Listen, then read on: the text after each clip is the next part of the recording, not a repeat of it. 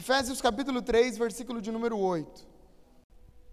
Embora eu seja o menor dos menores dentre todos os santos, foi-me concedida essa graça de anunciar aos gentios as insondáveis riquezas de Cristo e esclarecer a todos a administração desse mistério, que durante as épocas passadas foi mantido oculto em Deus que criou todas as coisas. A intenção dessa graça era que agora, mediante a igreja, a multiforme sabedoria de Deus se tornasse conhecida dos poderes e autoridades nas regiões celestiais, de acordo com o seu eterno plano que realizou em Cristo Jesus, nosso Senhor, por intermédio de quem temos livre acesso a Deus em confiança pela fé nele. Portanto, peço-lhes que não desanimem por causa das minhas tribulações em seu favor, porque elas lhes são, elas são uma glória para vocês. Por essa razão, ajoelho-me diante do Pai, do qual recebe o nome toda a família nos céus e na terra. Eu oro para que, eh, com as suas gloriosas riquezas, Ele os fortaleça no íntimo do seu ser, com poder por meio do seu Espírito, para que Cristo habite em seus corações mediante a fé.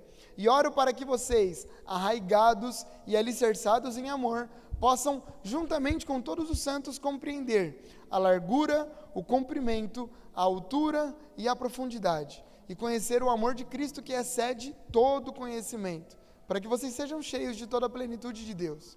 Aquele que é capaz de fazer infinitamente mais do que tudo que pedimos ou pensamos, de acordo com o seu poder que atua em nós. A Ele seja a glória na Igreja e em Cristo Jesus, por todas as gerações, para todo sempre. E quem crê diz: Amém. Jesus, obrigado pela Sua palavra. Obrigado pela vida do apóstolo Paulo, que cuidou tão bem das igrejas do primeiro século. E eu peço para que hoje o Senhor fale com a gente, continue falando com a gente através da Sua palavra, Senhor. Que nós saiamos daqui mais convictos do nosso chamado e mais conscientes de que viver com o Senhor pode e deve ser simples. Para a glória do Seu nome eu oro, em nome de Jesus.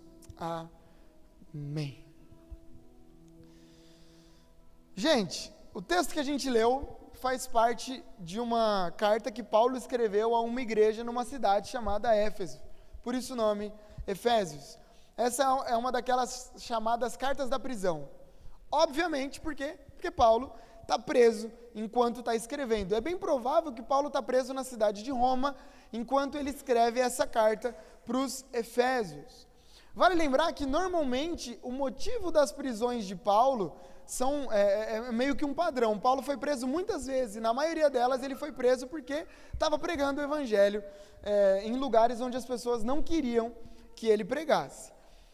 E agora, é, os líderes da igreja em Éfeso estão com medo, estão, estão desesperados, eles estão decepcionados, e não é para menos, porque o maior líder ali daquele momento do cristianismo está preso, é o Paulo o Paulo está preso. Essa que é uma, uma, uma peça tão importante para o Evangelho, ele está preso. Aquele que, de um jeito ou de outro, deu início a essas uh, comunidades de cristãos, ele está encarcerado. E querendo ou não, agora é uma questão de lógica. Se o líder está preso, qual a probabilidade dos seguidores de Jesus que seguiam Paulo também serem presos? Se o cara que começou o movimento foi preso, imagina eu que estou aqui ajudando ele a fazer. E então é nessa carta, e principalmente no capítulo 3, que Paulo ele vem é, começar um discurso meio que motivacional. É um discurso para dizer assim, Ei, não é para vocês ficarem desanimados, não é para vocês se sentirem como vocês estão se sentindo. Paulo, nesse discurso, ele vai desenrolar uma das melhores definições no meu ponto de vista, do que significa ser igreja, do que a igreja precisa viver, do que a igreja precisa fazer. Não só do que é ser igreja, mas de como o evangelho precisa ser vivido pelos seguidores de Jesus. Nesse breve discurso, nessa breve leitura, o apóstolo Paulo, ele traz para nós pelo menos três momentos. Ou eh, eu separei aqui três partes desse discurso que nós lemos, e é sobre ela que eu quero de maneira bem pedagógica, trabalhar hoje aqui com vocês. Quais são essas três partes? São essas aqui, ó. Primeiro, Paulo vai trazer uma explicação. Segundo, Paulo faz um pedido. E terceiro, uma oração. Primeiro, Paulo faz uma explicação do que é a igreja. Segundo, Paulo ele faz um pedido para nós, para a igreja de Éfeso, mas é um pedido que alcança a igreja aqui em Santos também hoje. E terceiro, Paulo faz uma oração pela igreja de Éfeso, mas também por cada um de nós. Talvez existam pessoas aqui que estão hoje pela primeira vez, ou pessoas que já nasceram na igreja, nasceram ali rodeado de cristãos. Gente que ama a igreja uh, e até gente que está decepcionada e desanimada com a igreja, porque talvez enxergou o evangelho de maneira muito burocrática até os dias de hoje. Muitas regras, muitas leis, muito, muito falatório e uma dificuldade de viver a simplicidade do evangelho. O objetivo dessa mensagem é justamente nos ajudar a enxergar o Evangelho de maneira mais simples, mais perto daquilo que Jesus esperava de nós. Então, de maneira bem objetiva, a primeira coisa que Paulo nos traz é uma explicação. Olha só o que Paulo começa dizendo no texto que a gente leu, Efésios capítulo 3, versículos 8 e 9.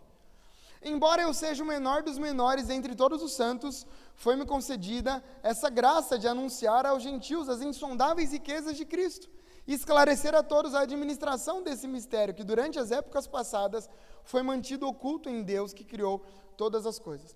Gente, aqui a gente tem uma das verdades mais importantes que a gente tem que reconhecer quando falamos sobre a igreja. Que verdade é essa? Igreja é criação de Deus. Ponto final. Deus inventou, Deus pensou nisso aqui, na comunhão dos cristãos, desde que o mundo é mundo, antes mesmo do mundo existir.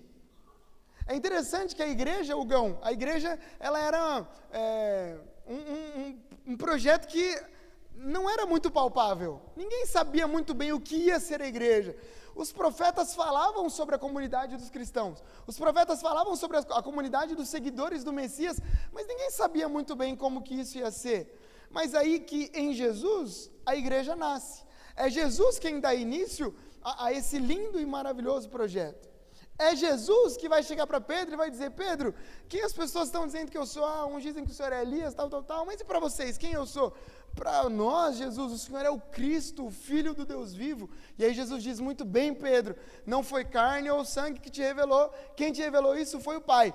E agora em cima dessa afirmação que eu vou estabelecer a minha igreja, e as portas do inferno não vão prevalecer contra ela. Então, antes de qualquer coisa, a gente tem que encarnar essa verdade. A igreja não é algo que nós inventamos. A igreja não é algo que o Pedro inventou, que o Paulo inventou. Eu falei na semana passada do R.R. Soares aqui. Não foi o R.R. Soares que inventou a igreja, por mais que eu goste dele ser missionário desde sempre. Não foi o R.R. Soares, não foi o Edir Macedo, não foi o pastor Soeiro, não, não, não. Deus criou a igreja. A igreja foi um plano do Senhor. E, e eu tenho uma, ideia aqui, né? Eu não sei se com vocês é assim, mas na minha vida, as coisas simples do dia a dia eu não planejo. Ninguém planeja escovar o dente, a gente só vai e escova, certo? Certo, irmãos? Em nome de Jesus também. A gente não planeja, amanhã de manhã, às 8 horas da manhã, eu escovarei os dentes. Deixa eu colocar aqui na minha agenda.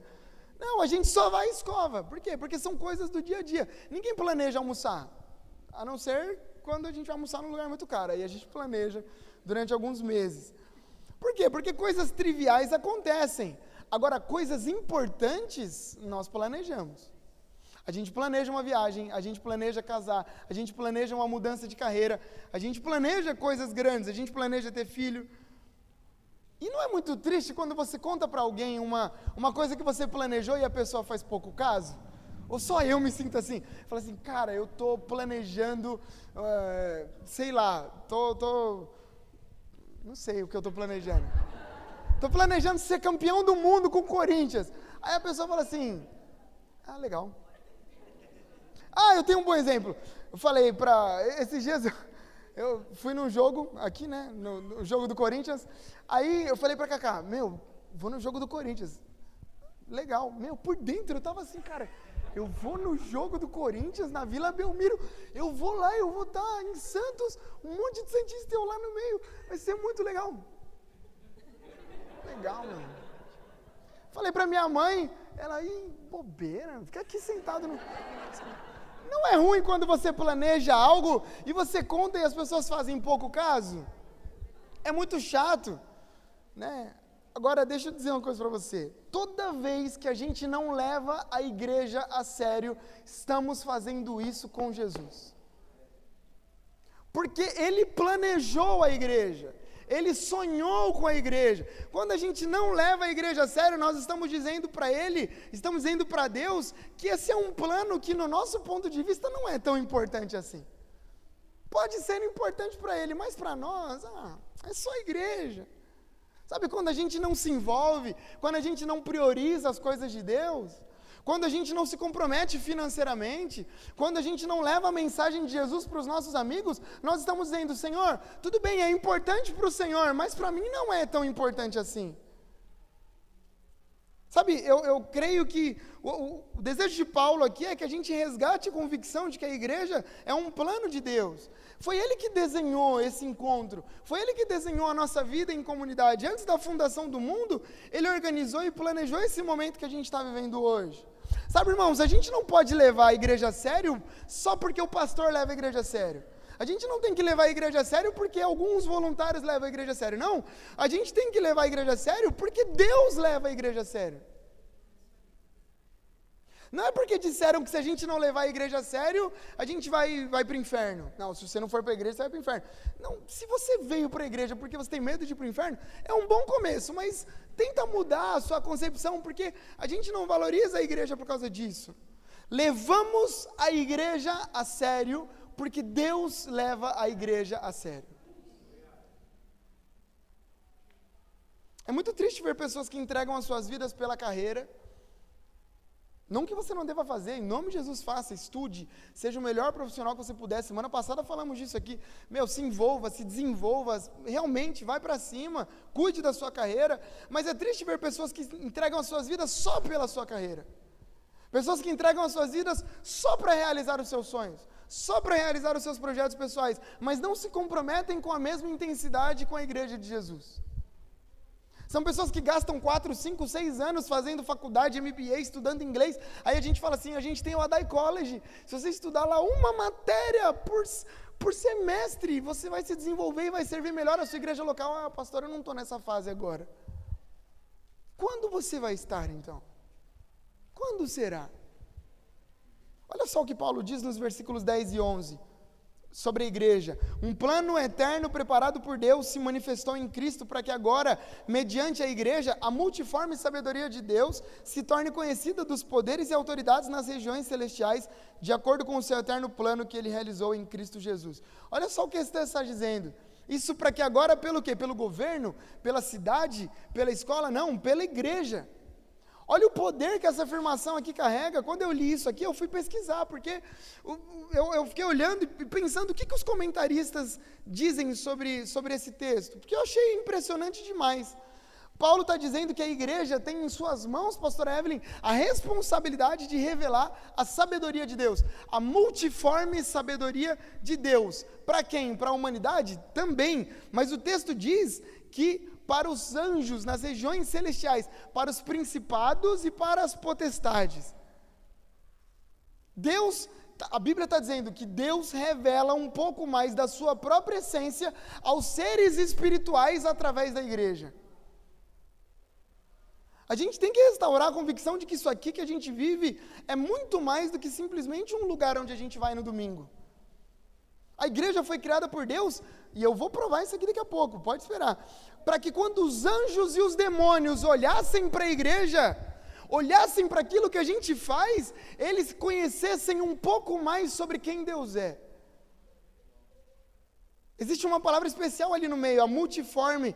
Multiforme no grego, eu não sei se eu vou falar certo, mas é polupoiklos que significa multilateral, multicolorido. Ou seja, nada no mundo revela com tanta cor, com tanta graça, com tanto brilho a, a presença de Deus quanto a igreja.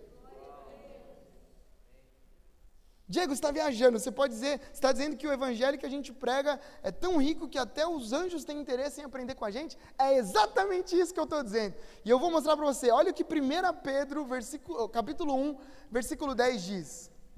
Foi a respeito desse evangelho que os profetas que falaram da graça destinada a vocês investigaram e examinaram, procurando saber o tempo, as circunstâncias para as quais apontava o Espírito de Cristo que neles estava quando lhes predisse o sofrimento de Cristo e as glórias que seguiriam aqueles sofrimentos. A eles foi revelado que, este, que, que estavam ministrando não para si próprios, mas para vocês, quando falavam das coisas que agora lhes foram anunciadas por meio daqueles que lhes pregaram o Evangelho pelo Espírito Santo enviado dos céus coisas que até os anjos anseiam observar. Ou seja, conforme a gente vive a vida da igreja e prega o evangelho, os anjos estão só de bituca ali olhando e falando: Olha, a gente conhece mais sobre a grandeza de Deus quando vê essas pessoas adorando o nome do Senhor. A igreja é esse lugar que revela mais de quem Deus é. Por isso que é limitador demais quando a gente espera que a igreja seja um lugar onde todo mundo é igual, onde todo mundo pensa parecido. Sabe, eu, eu, não posso negar, como pastor, você acha que eu não. Eu quero que todos vocês cheguem aqui bem, é, sem carrapicho, tudo certinho, sabe? Aquela ovelha que chega limpinha, de boa, fala, ah, eu quero ficar aqui, o meu amigo fica aqui. Mas não é assim que as coisas funcionam. Tem ovelha que chega mancando, tem ovelha que chega com carrapicho, tem ovelha que chega suja, aí tem que dar banho, aí tem. Porque a igreja é isso, a igreja é justamente o lugar onde pessoas saudáveis e pessoas doentes convivem em harmonia. A igreja é esse lugar onde pessoas que, que estão passando por uma fase boa e outras pessoas que estão passando por uma fase ruim convivem em harmonia. Porque a beleza da igreja não está na uniformidade, mas na unidade que é carregada de um monte de diversidade. Não é porque somos uniformes, é porque nós somos unidos, apesar de sermos diferentes. Agora imagina se uma pessoa que não conhece Jesus, o cara nunca ouviu falar sobre Jesus e entra aqui agora. Ele chega aqui e percebe que todo mundo é igual. A gente veste a mesma roupa, a gente coloca o mesmo tênis, a gente fala do mesmo jeito, a gente torce todo mundo para o Corinthians. Todo mundo é igual. Não faria sentido. Só a parte do Corinthians que faria. Agora, alguém chega aqui e olha para a igreja e fala assim: Nossa, meu, aquele cara é milionário e está sentado do lado de alguém que não tem um tostão furado. É rico do lado de pobre. É pessoa bem, gente que está bem do lado de gente que está mal. É, é, é, branco com negro, com amarelo, com japonês. Está todo mundo junto e eles se dão bem. É corintiano, é palmeirense, é São Paulino. Essa pessoa vai chegar aqui e vai dizer: Meu, o que está acontecendo nesse lugar? E aí a gente vai responder para ele: Jesus é mais importante do que todas as nossas diferenças. E é por isso que a gente consegue caminhar junto. Nesse primeiro ponto, eu oro para que a gente saia daqui nessa manhã reconhecendo e valorizando a igreja, não porque Deus mandou, não, não porque o pastor mandou, não porque a gente vai para o inferno se não fizer, não, mas porque Deus valoriza. Levamos a igreja a sério porque Deus leva a igreja a sério. Paulo então dá essa explicação da razão da igreja existir e aí ele faz um pedido para nós. A segunda coisa que Paulo faz é esse pedido esse pedido é especial e específico para algumas pessoas que estão aqui hoje, porque elas sempre estão entre nós. O pedido que Paulo faz é específico para os desanimados. Quem aqui já ficou desanimado alguma vez na vida? Diga amém. Todos nós já passamos por isso e alguns de nós estamos passando agora, e quem não está pode passar amanhã. Olha o que o versículo 13 diz: Portanto, peço-lhes que não desanimem por causa das minhas tribulações. Gente, lembrando aqui, Paulo está preso. Paulo preso representava para aquelas pessoas o fracasso da igreja. Se o líder está preso, a igreja acabou. E aí Paulo tem que vir encorajar a igreja a não desanimar. Além de não desanimar, ele encoraja aquelas pessoas a enxergar as tribulações e os problemas como honra. Paulo, eu acho isso aqui maravilhoso, porque em outras palavras, Paulo está dizendo: ao invés de vocês desanimarem, ao invés de vocês abandonarem a igreja, vocês deveriam olhar para esse momento que a gente está passando e, e, e dizer o seguinte: olha o tanto de coisa que eu já passei, e mesmo assim eu continuo firme na igreja. O meu líder está preso, mas eu estou firme na igreja. Eu passei um monte de BO, mas eu estou firme na igreja. Já me feriram, já me maltrataram, já pisaram no meu calo, mas eu estou firme na igreja. Sabe, irmãos, a gente precisa. Eu não sou ingênuo. Não, não pense isso. Eu já passei por muita coisa dentro da igreja. Eu já passei por muitas decepções dentro da igreja também, assim como você. Eu sei que existem razões nobres para muitas pessoas desanimarem, mas a impressão que eu tenho é que existe, e você pode discordar de mim, existe uma, uma cultura de desânimo espalhada pela nossa geração. A gente desanima com muita facilidade. Da igreja também, mas eu olho, eu, eu, vejo que a gente desanima de curso, a gente começa um curso e não consegue terminar. A gente desanima de série. A gente consegue desanimar de filme. Essa semana a gente colocou um filme lá em casa, deu 15 minutos. A Cacá falou o que eu estava pensando. Ela falou: Meu, esse filme está muito chato. Eu falei: Graças a Deus. Eu só estava assistindo porque você estava assistindo, não aguentava mais. Porque a gente desanima. Sabe, irmãos, Deus está falando com a gente. Você quer desanimar de curso? Desanima. Quer desanimar de série, de filme? Desanima. Agora não desanima da igreja. Da igreja não, não por causa do nosso ministério ou da nossa função, mas porque a igreja é esse instrumento estabelecido por Jesus para que a humanidade seja transformada. Sabe, não é à toa que Paulo usa a figura de corpo de Cristo para falar da igreja, porque corpo a gente machuca. Eu me lembro quando era pequeno, minha casa era muito pequena, aí eu estava em casa petecando uma sacola. Olha a beleza, estava petecando uma sacola, aí ia para um lado, ia para o outro. Aí eu não sei o que deu na minha cabeça, a geladeira do passado, ela tinha na porta assim um puxador de tipo de alumínio com pontas que foram feitas para machucar as pessoas, principalmente as crianças. E aí eu me lembro que eu estava petecando, petecando, petecando, eu não sei o que deu na minha cabeça que eu chutei a sacola. E bem na hora que eu chutei, eu acertei a ponta da, da, da geladeira e a minha unha se desfez naquele momento. Né? Para explicar para minha mãe, foi um pouco complicado. Mas eu, eu, eu, me lembro que aí machucou e tal, fui para o médico, aí todo aquele troço, era pequeno. No final das contas, a unha recuperou. Agora, eu fico imaginando, quando a gente machuca alguma parte do corpo, a gente desiste do corpo inteiro e joga o corpo fora? Imagina se eu penso, falar, ah, machuquei minha unha, não, já era, vou me matar. Acabou, já era. Ah, eu machuquei o pé, não, acabou, joga fora, joga o corpo, se mata. Mas só foi o pé, não, mas é, acabou, minha vida já era.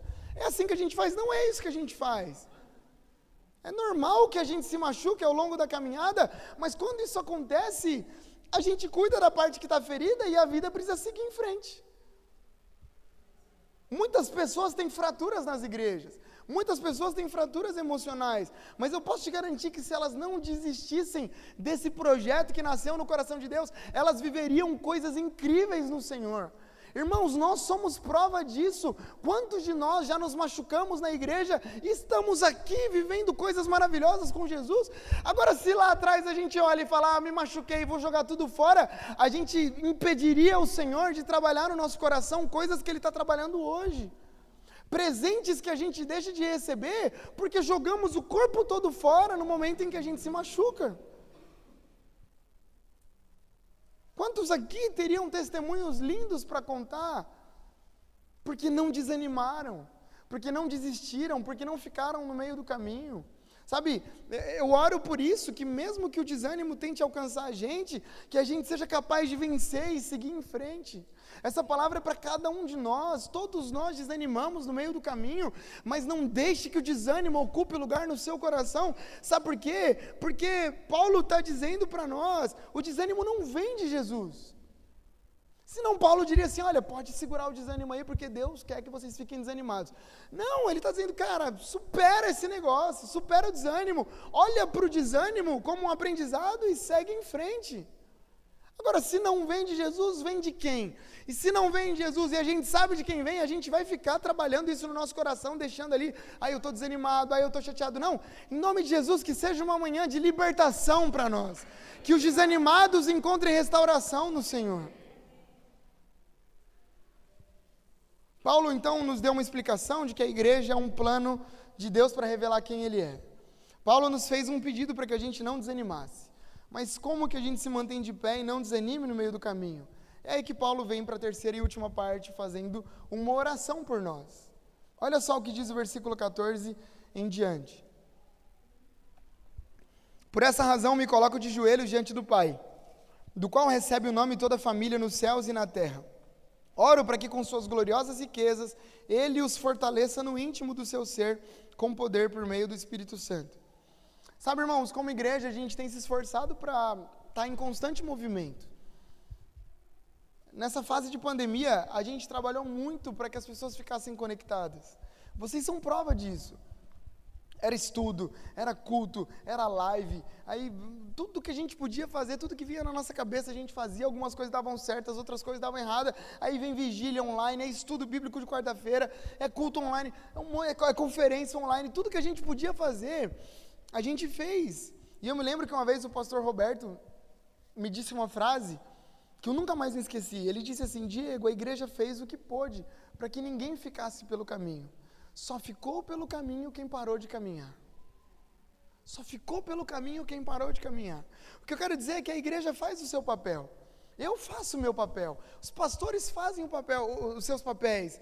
Ah, os nossos voluntários fazem seus papéis.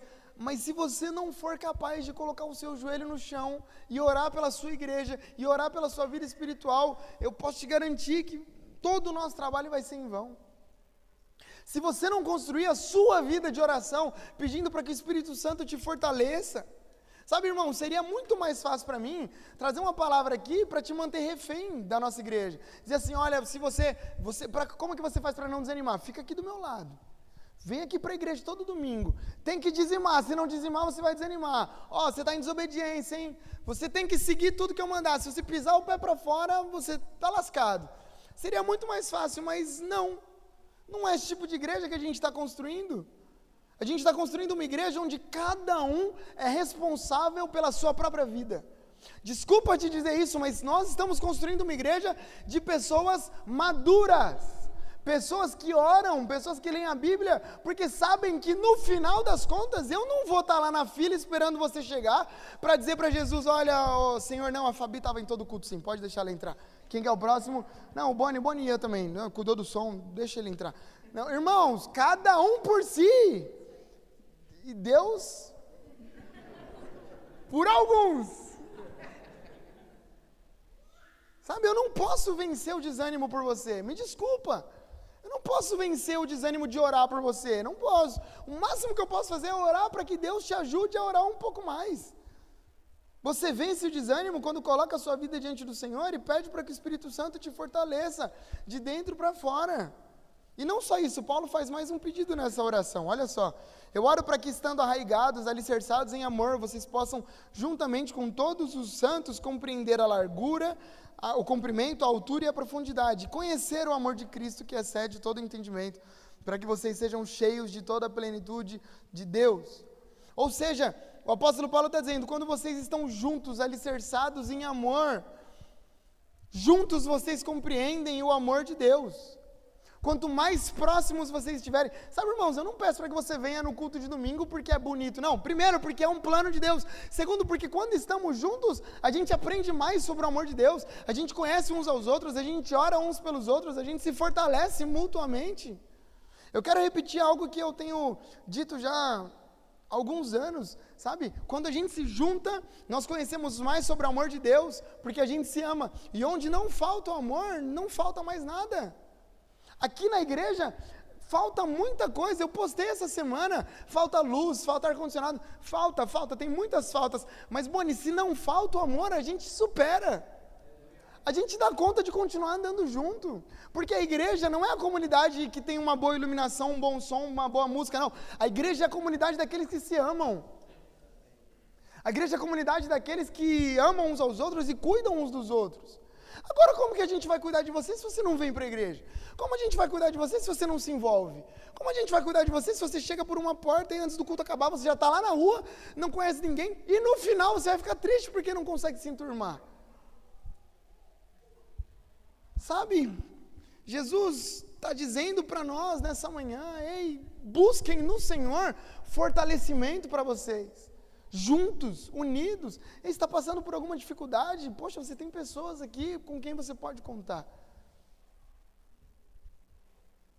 A minha oração nesse dia é muito simples, igualzinha essa pregação. Primeiro, que a gente tenha clareza de que a gente nasce debaixo do propósito do Senhor. É Deus quem sonhou com a Adai Santos milhares de anos antes da Adai Santos existir. Muito tempo antes disso aqui ser realidade, Deus já sonhava. Deus já planejava. Deus já via esse lugar. É por isso que a gente se compromete com essa casa de oração. É por isso que a gente se empenha. Sabe, irmãos, é, eu, eu, queria muito que você assumisse um compromisso com você mesmo. De, de, de dizer, cara, é só de domingo, só de domingo, então eu não vou perder mais um domingo. E eu não estou dizendo isso porque a nossa igreja está vazia, não. Você pode ver que a gente está tendo uma boa frequência. Se tivesse vazia, se tivesse cheia, pouco importa, é com você. Compromisso com você. Dizer assim, cara, domingo é o dia do Senhor. Ah, pastor, eu não vou mais viajar nunca mais. Você está entendendo. Cara, vem para a igreja, organiza a sua agenda para que Jesus seja prioridade, pelo menos no domingo de manhã. Esses dias atrás eu falei para um rapaz, ah, vai lá visitar a gente em Santos. Ah, que legal, que horas começa o culto? 11 horas da manhã. Puxa, pastor, 11 horas da manhã, meu. Eu já acordo cedo a semana inteira. Aí eu falei, não. Você está falando que 11 horas da manhã é cedo? Se você acordar 10 horas, toma banho antes, no sábado, que aí você não precisa levantar cedo. Não, 11 horas não é, não pode ser cedo em lugar nenhum do mundo 11 horas da manhã. Sabe, é porque a gente está mal acostumado. Por isso que lá atrás era mais fácil, eu acho, porque a gente era obrigado a estar na igreja de segunda, de terça, de quarta, de quinta. Aí quando está obrigado, a gente vai. Agora que não é obrigado, a gente fica nessa. Ah, é domingo, ah, talvez. Talvez o sangue de Jesus tem poder sobre a sua vida. Coloca lá na sua agenda, todo domingo de manhã eu vou para a casa do Senhor conhecer um pouco mais sobre Ele. Minha segunda oração é que não falte ânimo para a gente seguir em frente, apesar de todas as coisas. Ei, desanimou? Levanta a cabeça, segue em frente, em nome de Jesus. A gente não é mais criança que precisa ficar, ai, não, doeu, não, não vai acontecer nunca mais. Vai acontecer de novo, dez vezes, até você aprender que a igreja é isso, que a vida é isso, que o trabalho é isso, que a sociedade é isso. E a gente não desanima, a gente simplesmente segue em frente, porque somos maduros em Jesus. Se você está desanimado com a igreja, eu quero repetir: isso não vem do Senhor. Seja a DAI, seja qualquer igreja que você pensar na sua cabeça, não vem do Senhor. Se não vem do Senhor, repreende em nome de Jesus. Bota para fora do seu coração. Não fica, não fica cultivando isso não, porque é isso que o diabo quer. E terceiro e último, que não nos falte o amor. Amor a Deus e amor às pessoas. Sabe que o amor ao Senhor conduz a tudo que a gente faz. Assim como o pastor Yuri disse na palavra de ofertório, eu fico olhando o, o que, que faz um cara oferecer a sua fortuna três vezes para cuidar de gente que ele não faz nem ideia, gente que nem sabe que é ele que está cuidando, às vezes está chegando dinheiro aqui em Santos, a gente não faz ideia, mas veio lá do Bill Gates, da associação que ele criou. O que, que leva alguém a fazer? Esse tipo de caridade. Será que não deveria ter um pouco disso no nosso coração também? Um pouco de, desse, desse amor ágape de dizer, quando foi, agora eu vou pegar pesado, quando foi a última vez que a gente deixou de fazer algo que a gente queria para ofertar na igreja? Estou falando de mim agora, tá? Ângelo, quando foi a última vez que a gente pensou, vamos no McDonald's? Não, hoje não. Quanto que a gente ia gastar? 100 pila? 100 pila. Hoje não. Hoje, esse dinheiro vai para a igreja. Esse dinheiro vai para cuidar dos órfãos, das viúvas. Um lanche a menos na semana. E a gente entrega na, na igreja. Não, quem conhece a gente, eu não vou ficar justificando coisa de dinheiro aqui, porque a gente mal fala de dinheiro. Eu estou dando um exemplo. Será que não é hora da gente começar a abrir mão de coisas que são importantes para nós, para cuidar melhor da igreja de Jesus? Quer um outro exemplo? Quando foi a última vez que a gente deixou de fazer alguma coisa que a gente gostava para ligar para um irmão que a gente está sentindo falta? Irmão, estou sentindo sua falta. Quer tomar um café? Quer sair para conversar? Quer? Só para dar risada? Estou sentindo saudade de você na igreja. É esse tipo de igreja que a gente precisa construir. Irmãos, tem alguma coisa difícil aqui? É simples. Simples. A igreja é um plano de Deus. Não fiquem desanimados quando as coisas acontecerem com vocês. E orem para que Jesus sustente a vida de vocês. Eu oro para que a gente saia daqui orando um pouco mais. Eu tenho tido um, um tempo de discipulado de segunda-feira com alguns homens e algumas semanas atrás a gente ouviu uma palavra sobre oração. Eu quero fechar aqui. Eu nem escrevi nada disso. A oração para o cristão, ela tem muito mais a ver com a simplicidade do que com a quantidade. É a gente chegar diante de Deus e falar: Senhor, eu estou precisando de força, estou desanimado, estou triste. Senhor, não está dando mais. Não está, eu não, eu não aguento mais. Senhor, eu estou orando pelo meu casamento já tem tantos anos. Senhor, eu cansei. Senhor, eu estou orando pela igreja há tanto tempo e eu só me desanimo, eu, só, eu cansei. Senhor, eu estou orando pela minha vida profissional há tantos anos e parece que as coisas não vão, eu, eu cansei. Que sejamos uma igreja mais simples, com um evangelho mais simples, para que na nossa simplicidade o Senhor realize aquilo que Ele sabe fazer, o extraordinário de Deus aconteça na nossa vida. Em nome de Jesus. Eu quero orar pela sua vida. Se você pode fechar seus olhos, por favor. Senhor, uma palavra tão simples, mas que falou tanto com o meu coração. Jesus, nós não, não podemos valorizar a igreja por medo do inferno. Nós queremos valorizar a igreja porque o Senhor valoriza a igreja. Queremos valorizar a igreja porque foi o Senhor quem sonhou com tudo isso aqui. O Senhor planejou os nossos dias, o Senhor planejou o lugar onde estaríamos, o Senhor planejou os nossos processos, o Senhor planejou as nossas palavras, o Senhor deixou tudo pronto na Bíblia. É por isso que nós queremos valorizar a Deus o seu sacrifício, queremos dizer, Jesus, se é importante para o Senhor, é importante para nós. Se o Senhor conta com a igreja, então conte com a gente. Senhor, nós não queremos depender do governo. Porque os governos desse mundo estão fadados ao fracasso. Os governos desse mundo, eles podem nos ajudar, eles podem, até a página 2, mas ninguém é capaz de resolver o problema da alma do homem. Só Jesus. Só a igreja. Pai, o Senhor planejou, e quando eu digo igreja, o Senhor sabe, não é a Adai, é a igreja do Senhor espalhada pela terra. Por isso nós valorizamos a sua casa, valorizamos a igreja, valorizamos esse plano que o Senhor criou. Senhor, eu quero orar por todos aqueles que se encontram desanimados aqui nessa manhã. Corações que entraram desanimados com qualquer coisa que seja. Pai, varre o desânimo da nossa vida, Jesus vai o desânimo dos nossos corações. Pai, não nos deixe passar mais um mês desanimados, mais um ano desanimados, porque a vida está acontecendo, o Senhor está contando com a gente. Jesus, mais uma vez eu oro, varre o desânimo dos nossos corações. Espírito Santo de Deus, a oração de Paulo é a minha oração nessa manhã.